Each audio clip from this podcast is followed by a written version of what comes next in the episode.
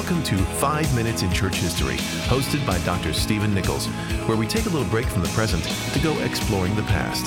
Travel back in time as we look at the people, events, and even the places that have shaped the story of Christianity. This is our story, our family history. Let's get started. Well, happy Reformation Day to all of you who listen to Five Minutes in Church History. On this episode, let's look at the patrons of the Reformation.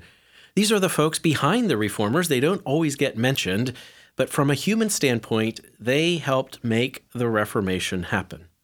The first is an Englishman, Humphrey of Monmouth. Humphrey of Monmouth heard William Tyndale preach, and he also was aware of Tyndale's efforts to bring the Bible into the hands and into the language of the English people. So for six months, Humphrey of Monmouth took Tyndale in supported him, gave him room and board, really gave him everything he needed so that Tyndale could just simply focus on translating the text. Well, once he completed that task, he now needed to print this and get it into print and available to people. So Tyndale, of course, went over to the continent and used Europe's printers because he was an outlaw in England. And while he was in Europe, again, Humphrey of Monmouth helped him and supported him. Humphrey of Monmouth made his wealth through being a cloth merchant, and not only was he a cloth merchant, but he also managed to assemble a whole fleet of ships.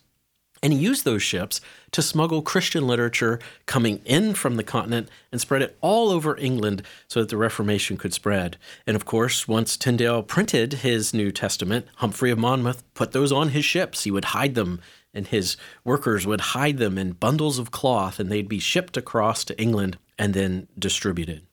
We know that Tyndale was eventually arrested and martyred for his faith and for his efforts, and so too Monmouth also suffered persecution. He also was imprisoned. So that's our first patron. We can move over to Germany for two more patrons. These were the brothers, Frederick the Wise and John the Steadfast. Frederick the Wise was the elector of Saxony. This was the time of Luther posting the 95 Theses and the Diet of Worms and the beginnings of the Reformation in Germany, and behind him, providing political support and even financial support, was Frederick the Wise. When Frederick the Wise died in 1525, he had no male heirs, so his younger brother, John the Steadfast, became the elector of Saxony. John the Steadfast loved Luther and loved the theology of the Reformation, and he poured his life into it. In fact, it was in 1529 at the Diet of Speyer that we first hear the word Protestant. And it wasn't applied to the reformers, it was actually applied to John the Steadfast and to these German rulers who opposed the laws of Emperor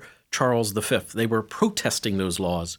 The very next year, John the Steadfast oversaw all these theologians who gathered at Augsburg and published the Augsburg Confession of Faith in 1530. And the first to sign that confession of faith was the politician, John the Steadfast. Well, let's go back to England for our last patron of the Reformation. This is Walter Mildmay. He was born in 1523, he died in 1589.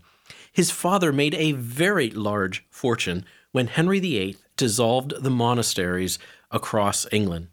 Walter, the son, also made his own fortune in his own right. He served in Henry's court and then he served in Edward VI's court.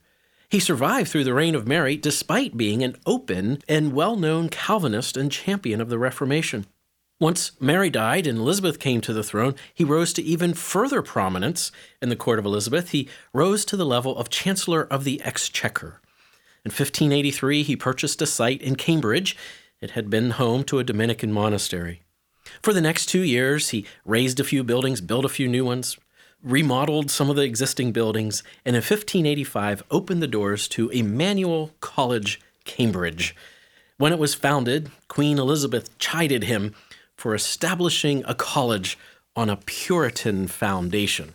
Well, indeed, it was a Puritan foundation. In fact, of the first 100 degree holding Puritans who migrated to New England, one third of them were Emmanuel College graduates, and among them, John Harvard, who would lend his name to Harvard University, all because of Mildmay and his college in Emmanuel College, Cambridge. Well, those are the patrons of the Reformation, and I'm Steve Nichols, wishing you a happy Reformation Day. And thanks for listening to 5 Minutes in Church History. For more information or to listen to past episodes, please visit 5minutesinchurchhistory.com.